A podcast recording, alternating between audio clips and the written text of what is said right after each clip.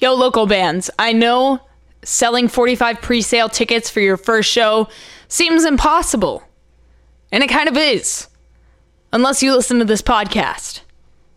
This week I have Sean Healy on the podcast. He created WeBookBands.com. He is also Sean Healy Presents. Sean, Sean was a guy that I really wanted to get on the podcast, but I wasn't really sure what to talk to him about or what to ask him. But then I realized, yo, I I was in a local band once. You know, I I know a lot of local bands. I am friends with a lot of people in local bands, and I get it. It's it seems strange to have to sell your own tickets, but there's a reason for it, and Sean's going to talk about it in this episode. And for those of you that that don't even know how to sell those 45 pre-sales, this Sean's going to teach you how to do that. He's going to teach you how to promote your band when you don't have a following. He's going to he's going to teach you the importance of making those pre-sales. He's going to tell you guys the secrets of growing in the industry, getting from from small band that has zero followers to playing with artists like Kendrick Lamar and G-Eazy and huge acts like that. If you want to get out of small venues and you want to start playing venues like the Viper Room, the Roxy, the Regent, House of Blues, if you guys want to grow in this industry, listen to this podcast.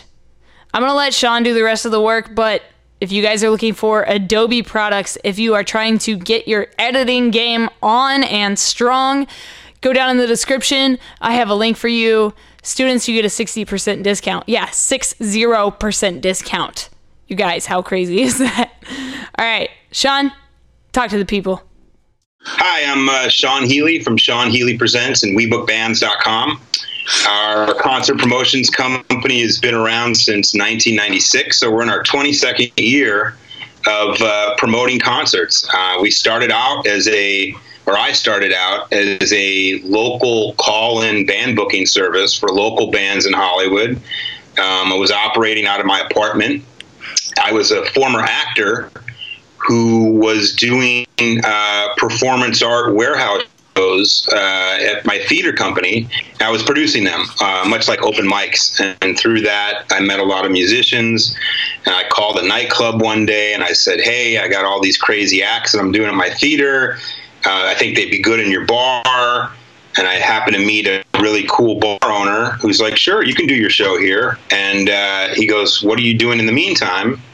I said, nothing. I'm broke. I'm an actor. I'm doing whatever odd jobs I can. He said, well, I'm looking for someone to be the day manager at the bar and book the bands. Do you want to do it? And I didn't know anything about booking bands. I had just booked my little performance art warehouse show with poets and acoustic guitar players. And so I took the job and I started booking bands and being nice to musicians because I'm not one. I was a struggling artist uh, he opened more clubs and I started taking more nights at different clubs. And at that time, you know, we're talking 22 years ago, people were still mailing in CDs and cassettes. So uh, I just put my number out there and I said, call me if you need a show. And I had a little phone service and that's how it began. Wow, that's that's insane. So you weren't even like a part of the music industry. So how did you like what what did it feel like to go from uh, from the theater world to, you know, to the music world? Uh, you know, much the same. Um, you know, the the thing with this is how I've sort of always related it, uh, re- related the two. Um, I'm a firm. I've always been a music fan, so I didn't come in blindly. Like I would, I would come out here on spring break. I lived in Arizona. We'd come out here and we would just record KROQ all day, you know, on on cassette tapes and bring them back to Arizona. So I was always in sort of new music, especially like Depeche Mode and The Cure and New Order when that was coming up in the early 80s. I was on top of that, and those were the bands I loved. But um, I always sort of related the two as, you know, good music, good, unique, great music will always find its way it will always find if something's really good and it's music and it's a band or a singer, it's going to get noticed. If you're a really good, unique actor, great actor, you may not get noticed. So uh, that's the difference between the two. There's a lot of great actors that no one's ever heard of that'll never make it. There's a lot of great bands too that may never make it, but you have a better shot, I think, as a musician if you're great than you do as an actor if you're great. So for for those local bands that that are literally, as you would say, nobodies that don't have a following, that don't have a presence, what what would they do? What would be their first steps to getting you know booked for these shows? And and you know on we sites like webookbands.com, you guys have the available gigs that you you know are looking for bands to fill those slots. So if there are people that aren't say in California that are not don't have access to maybe a website or a booking agent like yourself, where where would they start? Well, that's a really good good uh, good question. I mean, you know, we offer what we have in the markets that we have, you know, which are Los Angeles, San Francisco, Chicago, Portland, Seattle, Sacramento. But yeah, if you're living in Florida, you know, we're not in Florida. So, or if you're living in a small town in Iowa or something, then you don't have access to the venues or markets that we do.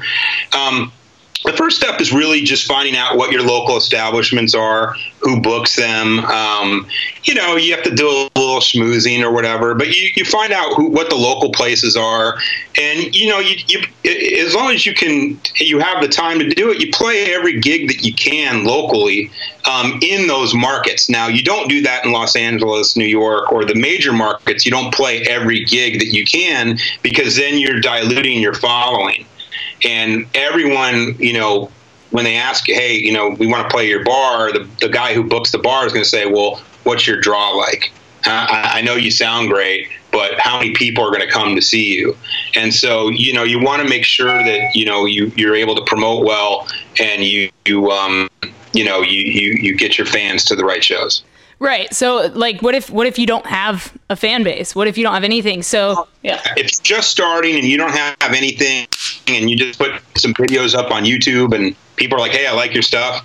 Really just play like the coffee houses, the open mics, um, play a Monday at a club when they have an off night or a local night. You know, you sort of got to take, you know, the the lesser gigs in the beginning to get well known and to earn your chops and to make sure your your show is good. So you take take all the off gigs that you can because a guy is going to offer you a bad night if he doesn't know what your draw is. He's going to be like, okay, you can play Monday night at midnight, and nobody wants to play Monday night at midnight. But if that's all there is, and you know, you got to get that experience under your belt. Yeah. So let's go back to uh, to acting and like what the entertainment industry. Why did you want to get started in entertainment? You could have literally done anything. You could have been a banker, a lawyer, anything. Why'd you choose uh, entertainment? Well, for me, it goes all the way back to uh, I had a cousin who was a very famous comedian um, back in the 70s. His name was Harvey Korman from the Carol Burnett Show. Um, and he was in Blazing Saddles and, and movies like that. So he was a you know he was a star back then in the mid to late seventies. Um, and I remember the first time I saw him on TV, I was sitting on his lap in a hotel room wow. watching the TV, and I looked at him and I looked at the TV, and I was like, "Wow, that's really cool." So I must have been five years old. So I was enamored with him, and I was enamored with acting and I really just from that point on, I, I, got into theater heavily, and I did as many plays as I could, and I, uh, you know, I worked hard and I trained, and I got a full ride scholarship to Arizona State for theater, and I got a BFA in theater.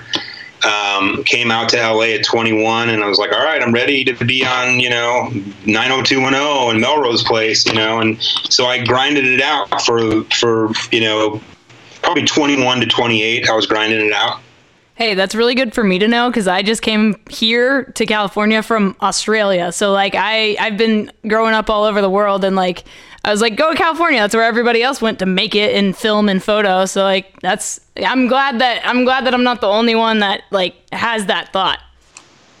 Yeah, I mean, you know, things, you know, things happen in different ways. I can't tell you how many people when I was an actor how many of the casting directors and the producers came to Los Angeles to do other things and found their way into you know these situations where they're decision makers but they didn't you know they didn't come here for that. So i didn't move to la to, to book bands you know but it just sort of happened. And um, that's really the, the wonderful thing about los angeles. And, and that's why i really do uh, encourage people to move here because you know, there's a little bit of everything in in California. Um, you know, you you know, we always have which is awesome. But yeah, you deal with traffic, you deal with earthquakes, you deal with floods, you deal with stuff like we all do around the world. Yep. Um, but as far as opportunities go, there are so many opportunities to find your way and your path in Los Angeles, and it may not even be the path that you came here for but just the energies might take you down a different creative path and, and that's where you end up and so I, I knew i had to get out of arizona and i knew i had to be here over new york because it was as an actor you're either going to new york or la so you know i knew la was for me and you know the first few years i grinded it out did a few little parts got you know barely was able to eat um, and then fell into band booking and, and the rest is history. Wow wow. So what what real jobs did you have to have while you were building your own you know your own name, your own brand? As far as the band stuff goes? Well, yeah, as far as yeah, as far as the band stuff goes. So did you have like a quote unquote real job to like help you as far as like finances go? Yeah, I, I sort of did. Um, the last like real job I had, I was a food delivery guy, and uh, there were three or four of us. We were all actors and we all worked for this little restaurant in the valley that during the lunch hours would deliver to casting directors and studios and producers. Brilliant. so it was a way for us to like you know schmooze these people, and I would put my postcards in their lunch bags and my headshots, and I would I would network while I was delivering their lunch um, at that time was also when I was doing the theater thing and the open mic thing. So that was sort of my real last job. Um, I was still delivering food for, I don't know, a year, booking bands. And then one night I made my rent money uh, in one night and on the band and I was like that I gotta I gotta switch gears and so I went that route. That's crazy. That's it's it's amazing how putting yourself in a position to to become something or put yourself in a place somewhere, it really pays off. And and I do the same thing, you know, like I'll I'll give business cards everywhere I go just because you don't know who you're going to run into. And, and to and a lot of people will look at what you did and say like wow that's kind of like messed up he used his position but no you were smart about it and you know like at the end of the day like you're trying to build yourself like that's what you have to do have to do it. And now I'm on the other end of it, and people are always, hey, can you get this for me? Can I get on this show? Can I do this? And you know, we're you know, it's a full on business now, so so I can't be as like free as I used to be. I used to be like, yeah, man, just show up, play, I'll hook it up, you know. But but now, you know, we have tremendous overhead and we have a full staff and you know things. Um, but you know, I always believe in the artist opportunity, um, which is big because I know I wanted someone to give me an opportunity when I was an artist. Um, and I do know, even when I was an actor, you know, there's it's a business. It's not a free for all. It's it, you know, so you have to work at it. and You have to understand. Like when I was when I'm telling you about this theater and this warehouse, we would have to pay forty dollars a month to be a member of the theater and the warehouse. So you had to pay just to be a part of the theater group. And at first, you're like, "Oh, I'm an actor. I'm not paying forty dollars to audition to be in a play and to rehearse and all that." But eventually, you sort of have to do that, and you earn your dues, and you do it. So you have to, as an artist, you have to invest in yourself, and a lot of times that means financially, other than aesthetically, other than taking classes, other than going to rehearsal, other than rehearsal studio. You have to invest in showcases. You have to invest in seminars. You have to invest in, in, in EPKs. You have to invest in your business. Your art is your business. It's nobody else's. And when you make it big, then it's other people's businesses. But until you make it big, you got to make the art is your own. It's your own business. You started a business. Exactly. And I think a lot of people, when they're starting out a business or a project, they don't go into it with that mindset. They don't go to, into it with like the long term. They're just like, I want to make it, but they don't realize like the steps it takes. So, so explain to me like the steps it took for you to get from booking that first show and that and making your rent that one night, and then going from there, transitioning those steps to get to where you are now. Uh, I got lucky because, you know, well, I'll take you all the way back to band booking 101.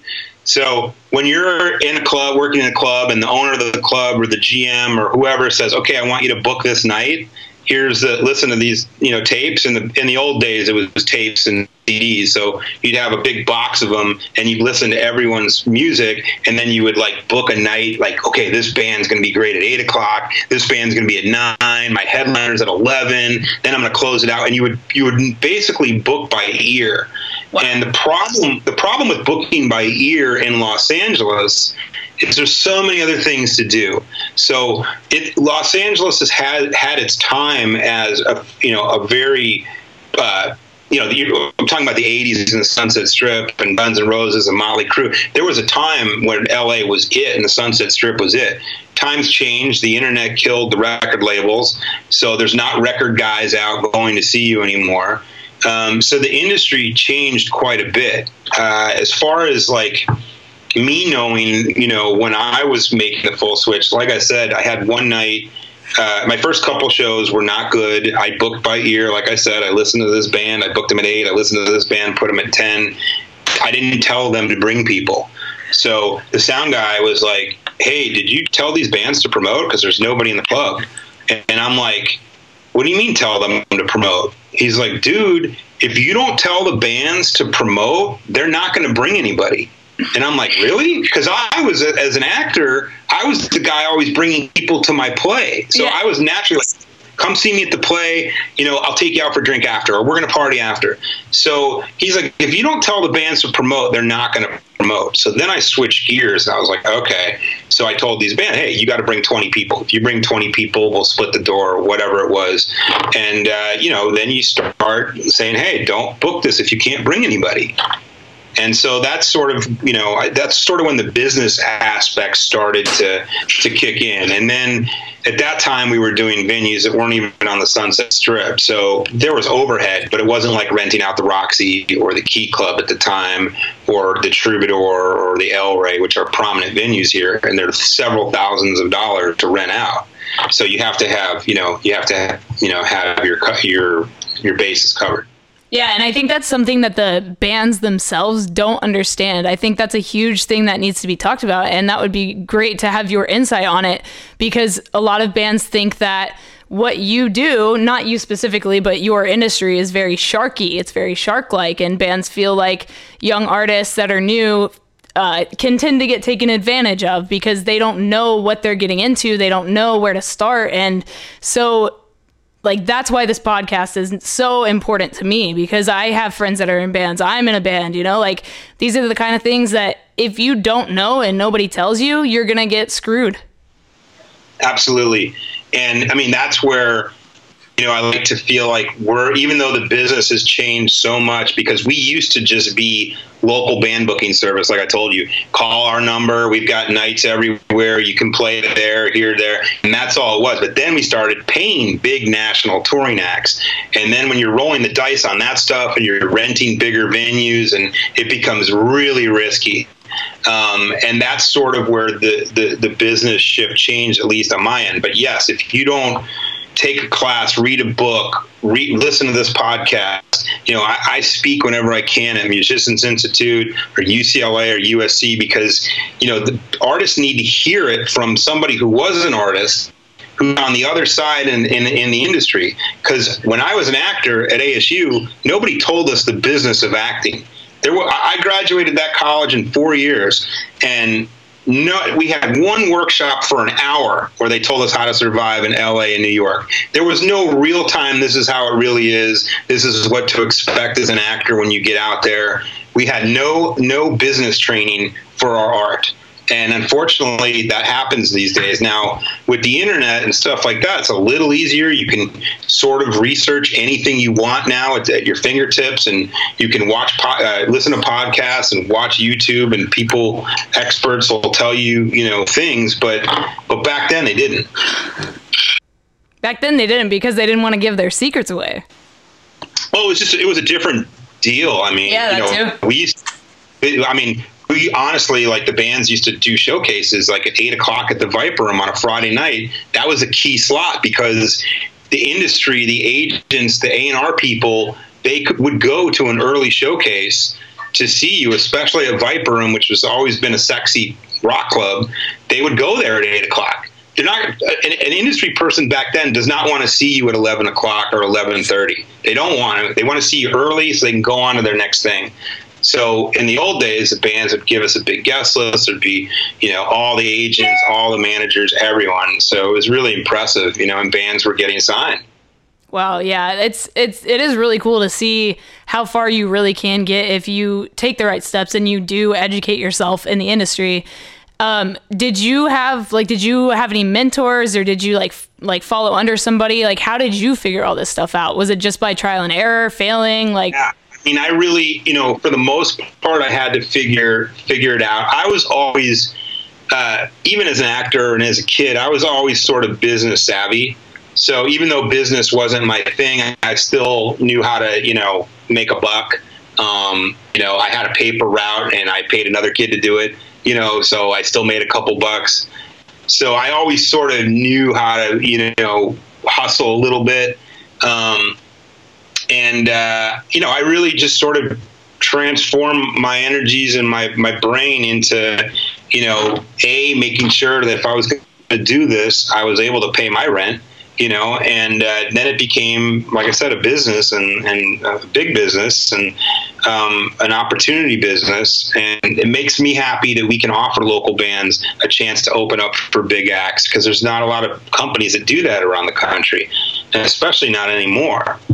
Um, and yeah, it's a it's a business where you, you do hear of things of, you know, people are shady, people are snarky, people are whatever. It's absolutely out there. Um, I like to think we're we're pretty basic. We're like, here's the deal. I mean, you may not like the deal, but here's the deal. So we're not hiding anything from you. Don't do it if you don't want to do it. But here's here it is in black and white of what we're expecting, um, and we have no problem with that. I've never had an issue with it. Yeah, and so uh, yeah, I think that's great, and and to have you explain that, I think will help a lot of people really understand that you're not just trying to take these bands' money. Like, there's reasons you need. It, it's basically like you need to secure yourself. Like, it's it's your your name that you're protecting, essentially. Well, it's that, and it, I mean, back in the day, yeah, it was because I'd have to, I, I couldn't get a Saturday night. I, I, had to do a Tuesday night and show them that hey, I got these bands that'll pack it. If you give me a Saturday, it'll be double.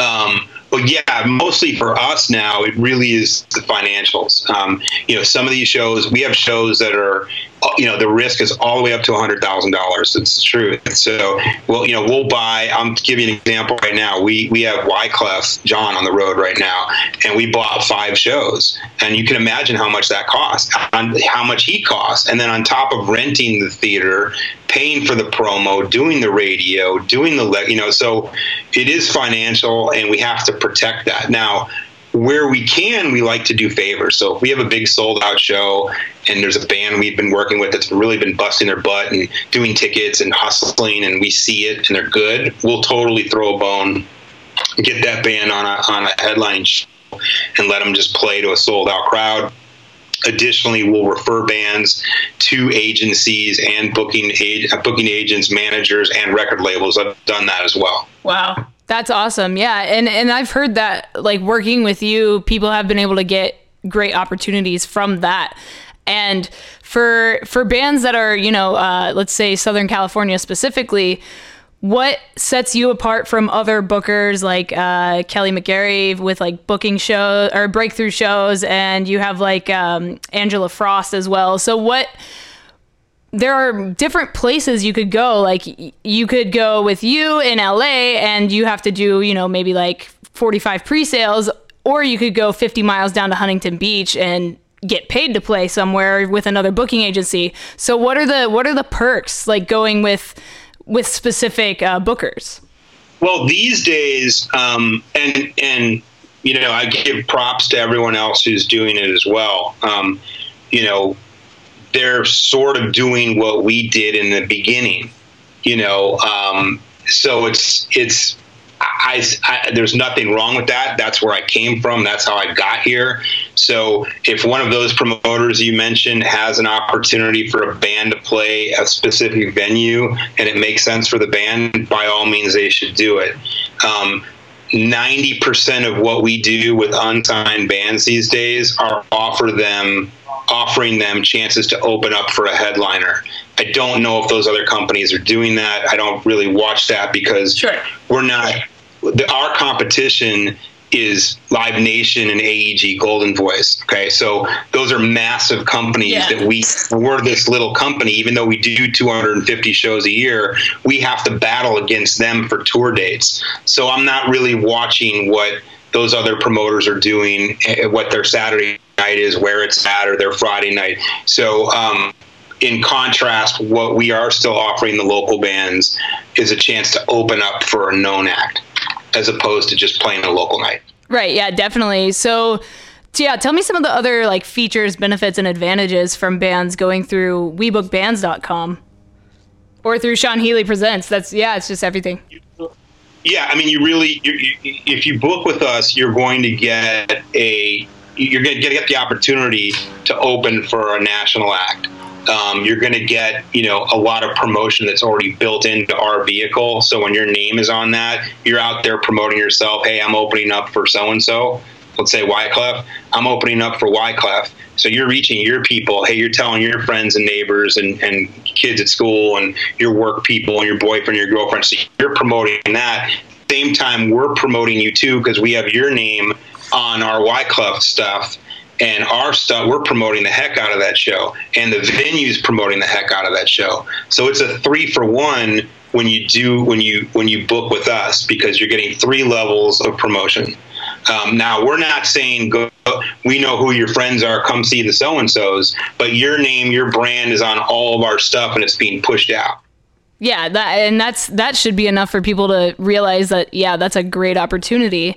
Um, for bands that have never heard of like doing pay to play shows or pre-sales and they do get like that that concept that like you do have to uh, prove that you can pay or that prove that you can draw that crowd but for them what is another advantage of doing pre-sales aside from you know bringing their own friends like like exp- basically explain to them how important it is to you know do pre-sales not only for their band but for the other bands i mean i think like I can't, again, I can't speak for other promoters because I'm just not, we're just not in the trenches like that anymore.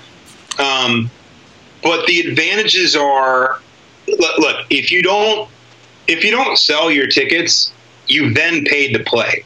And yep. that's not right. That doesn't sit right with me. Doesn't sit right with anyone um, we're not asking you for your money. Right. We are asking you to go sell your ticket to your neighbor or your or your worker or your mom because we don't have information. Yeah, we don't know. You don't know who they are.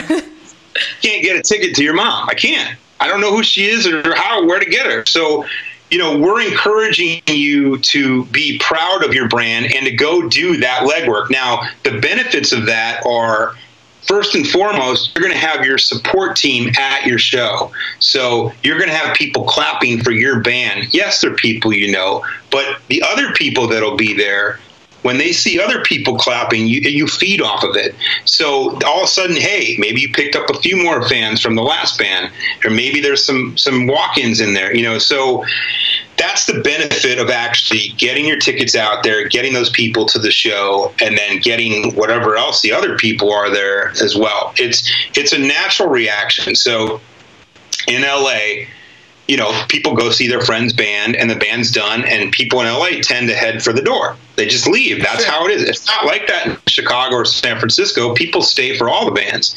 But in LA, there's a lot going on, and so you'll you'll invite your friend to come see your band. Your friend's going to come see your band, but when you're done, he's going to be looking at his watch like, okay, what's next? Um, now, if the next band after you does their job and has their people coming through, also sudden the club's packing out a little bit and you're still hanging out and you're not ready to go because you see all these other people and then this other band comes on and all of a sudden you're like wow that's a cool band too and you're sticking around only works if all the bands do their part. If the next band straight paid to play and has nobody come through the door, well, then that first band who worked really hard, other people are going to bail. And then you have an angry you have an angry bartender. You have a band who didn't didn't push their tickets and just paid the money, and they're playing in front of nobody. Yeah. So it really can work if if everyone does their job, you know, in the beginning. Sure. Uh, I do want to let's do uh, since we're just talking about some crazy things today. Uh, I want to touch on um, so when a band goes to book like a tour, right? Um, how do they compete with other bands that say have the financial funding to you know maybe uh, like self fund a tour or pay to jump on a tour? You know what I mean? Like how how do other bands compete with that?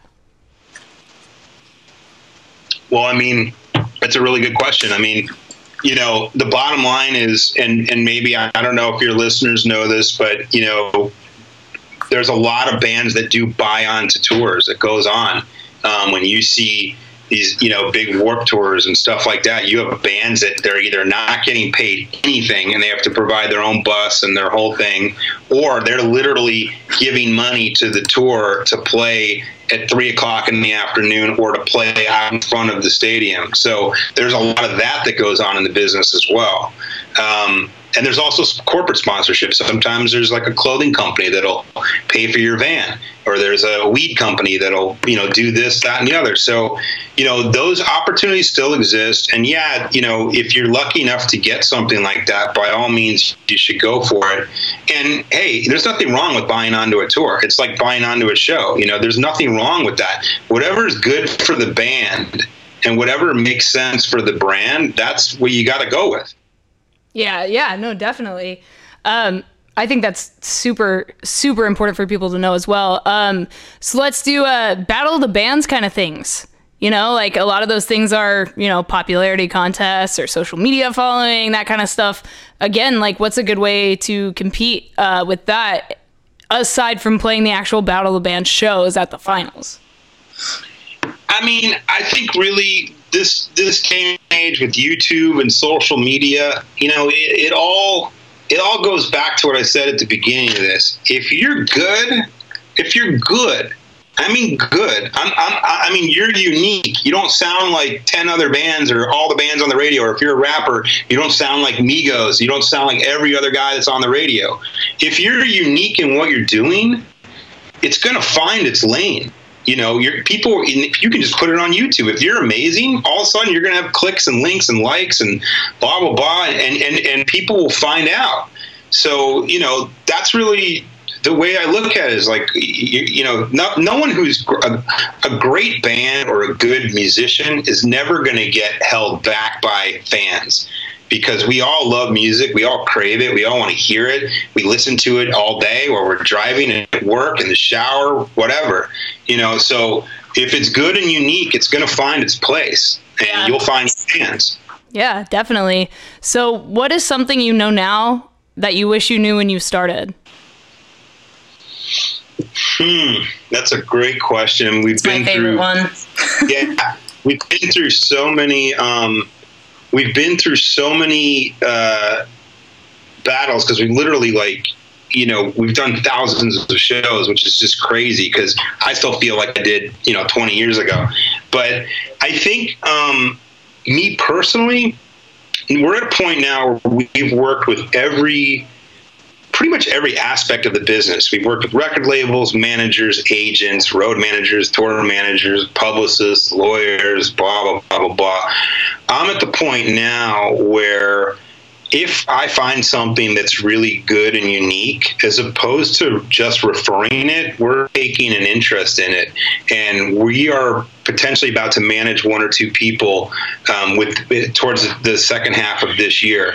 So we're, we're going to utilize all those contacts we've made over the years and try to you know further someone's career. Because it's also your investment it is, and I've also seen it get away. Um, you know, so I've seen, you know, I don't know if you know our history with like hip hop and stuff, but um, we were the first to do Kendrick Lamar, J. Cole, Big Sean, Future um, in Los Angeles.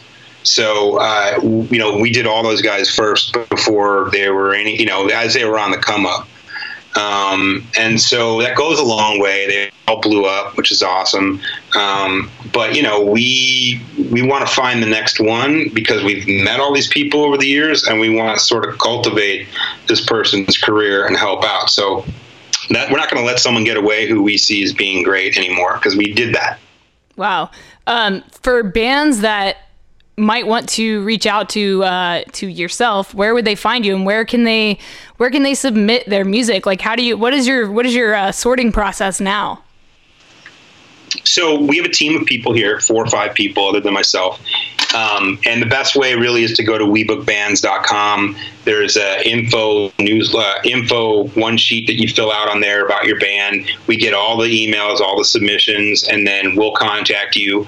Um, and then we'll you know we'll build a relationship via email or phone, and you'll tell us what you know where you're from, what you're looking for, what you want to do, and we'll see what fits.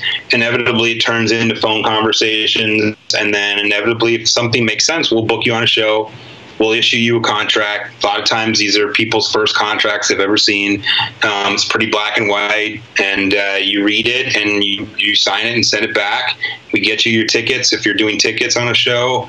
And there's a deposit, and then the rest is history. You know, um, what you don't do is you don't come in my office, and you don't have to buy 50 tickets, and then you go out and, and hit the, the, pavement. We, we set it up. It's really been user friendly for many years.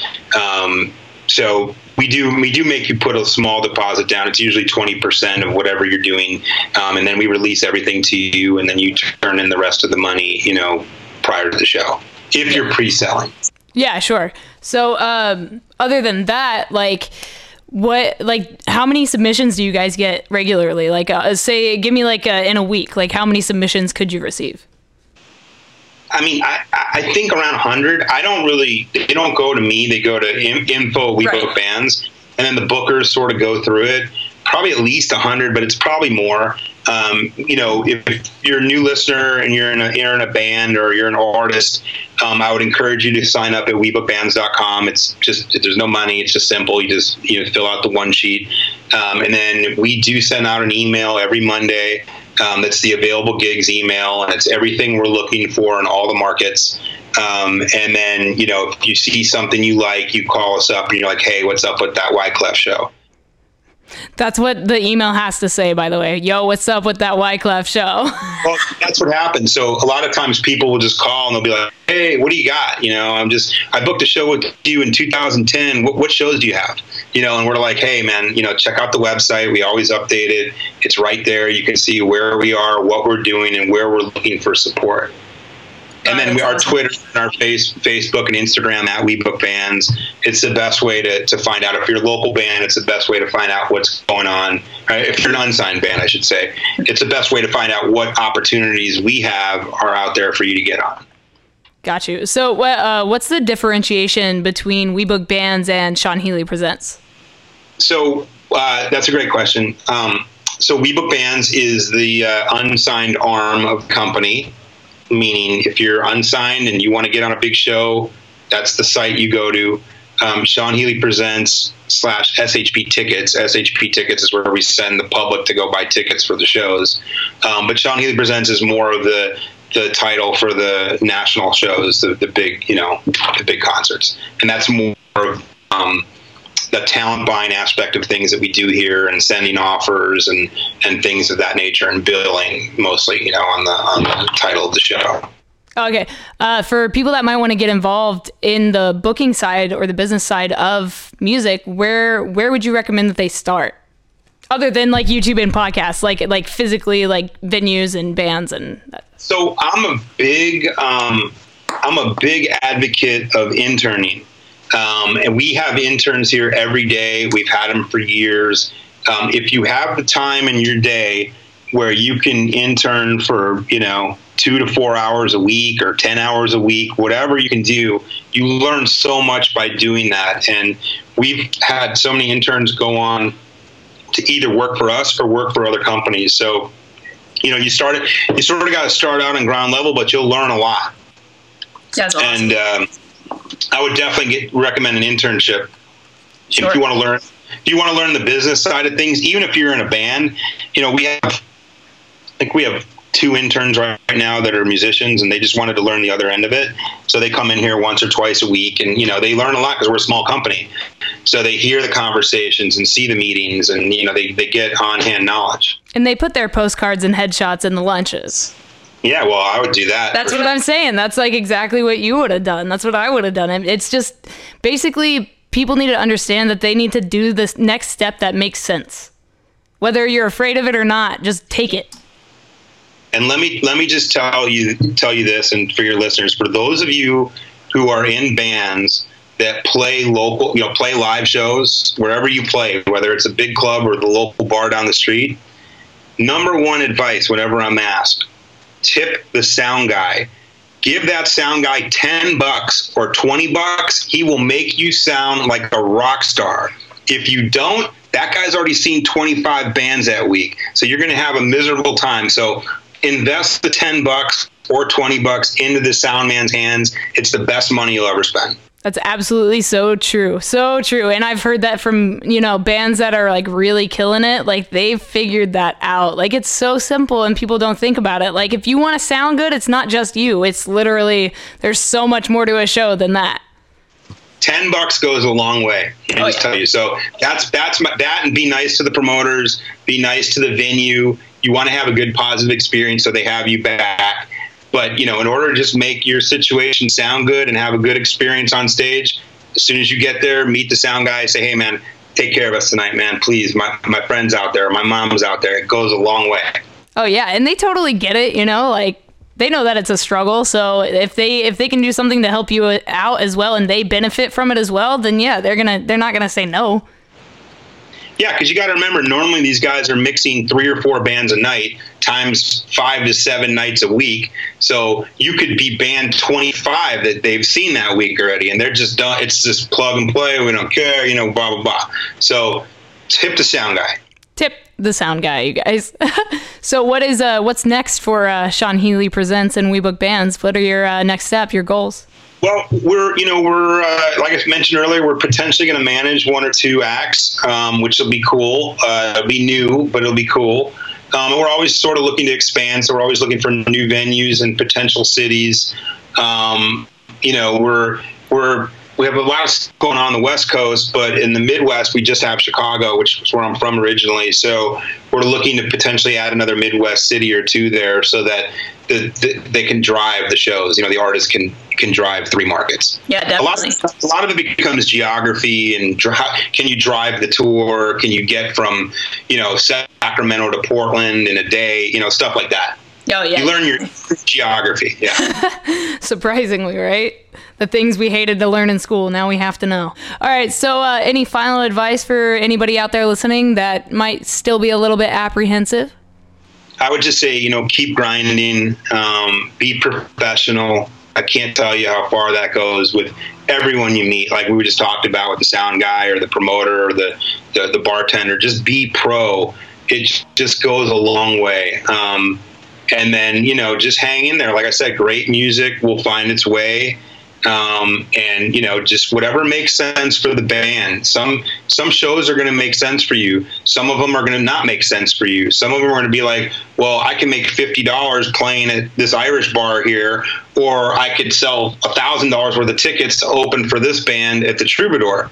So you have to weigh the options. Sometimes that $50 thing is good. That's cool. Sometimes taking that risk and opening for a band at the Troubadour or the El Rey or the Viper Room or whatever. Sometimes you need that on your resume. And I would say this, even though you know the ticket thing can sound scary and why is it like this and why, and I think I laid it out pretty pretty much for you guys on this.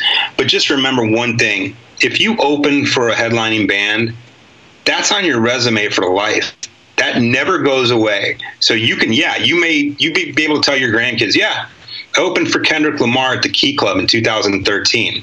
And let me tell you, there were bands that opened for Kendrick Lamar on that those nights. So you know, we had we had the Strokes, we had bands open for the Strokes, we had bands open for for Plain White T's. I mean, we we did a ton of it. So you know, when you if you have to commit to a pre-sale or consignment and it's to open for a headliner, just remember that that gig never goes away. You can talk about it for the rest of your life, put it in your EPK, put it on your resume, and it, it looks good.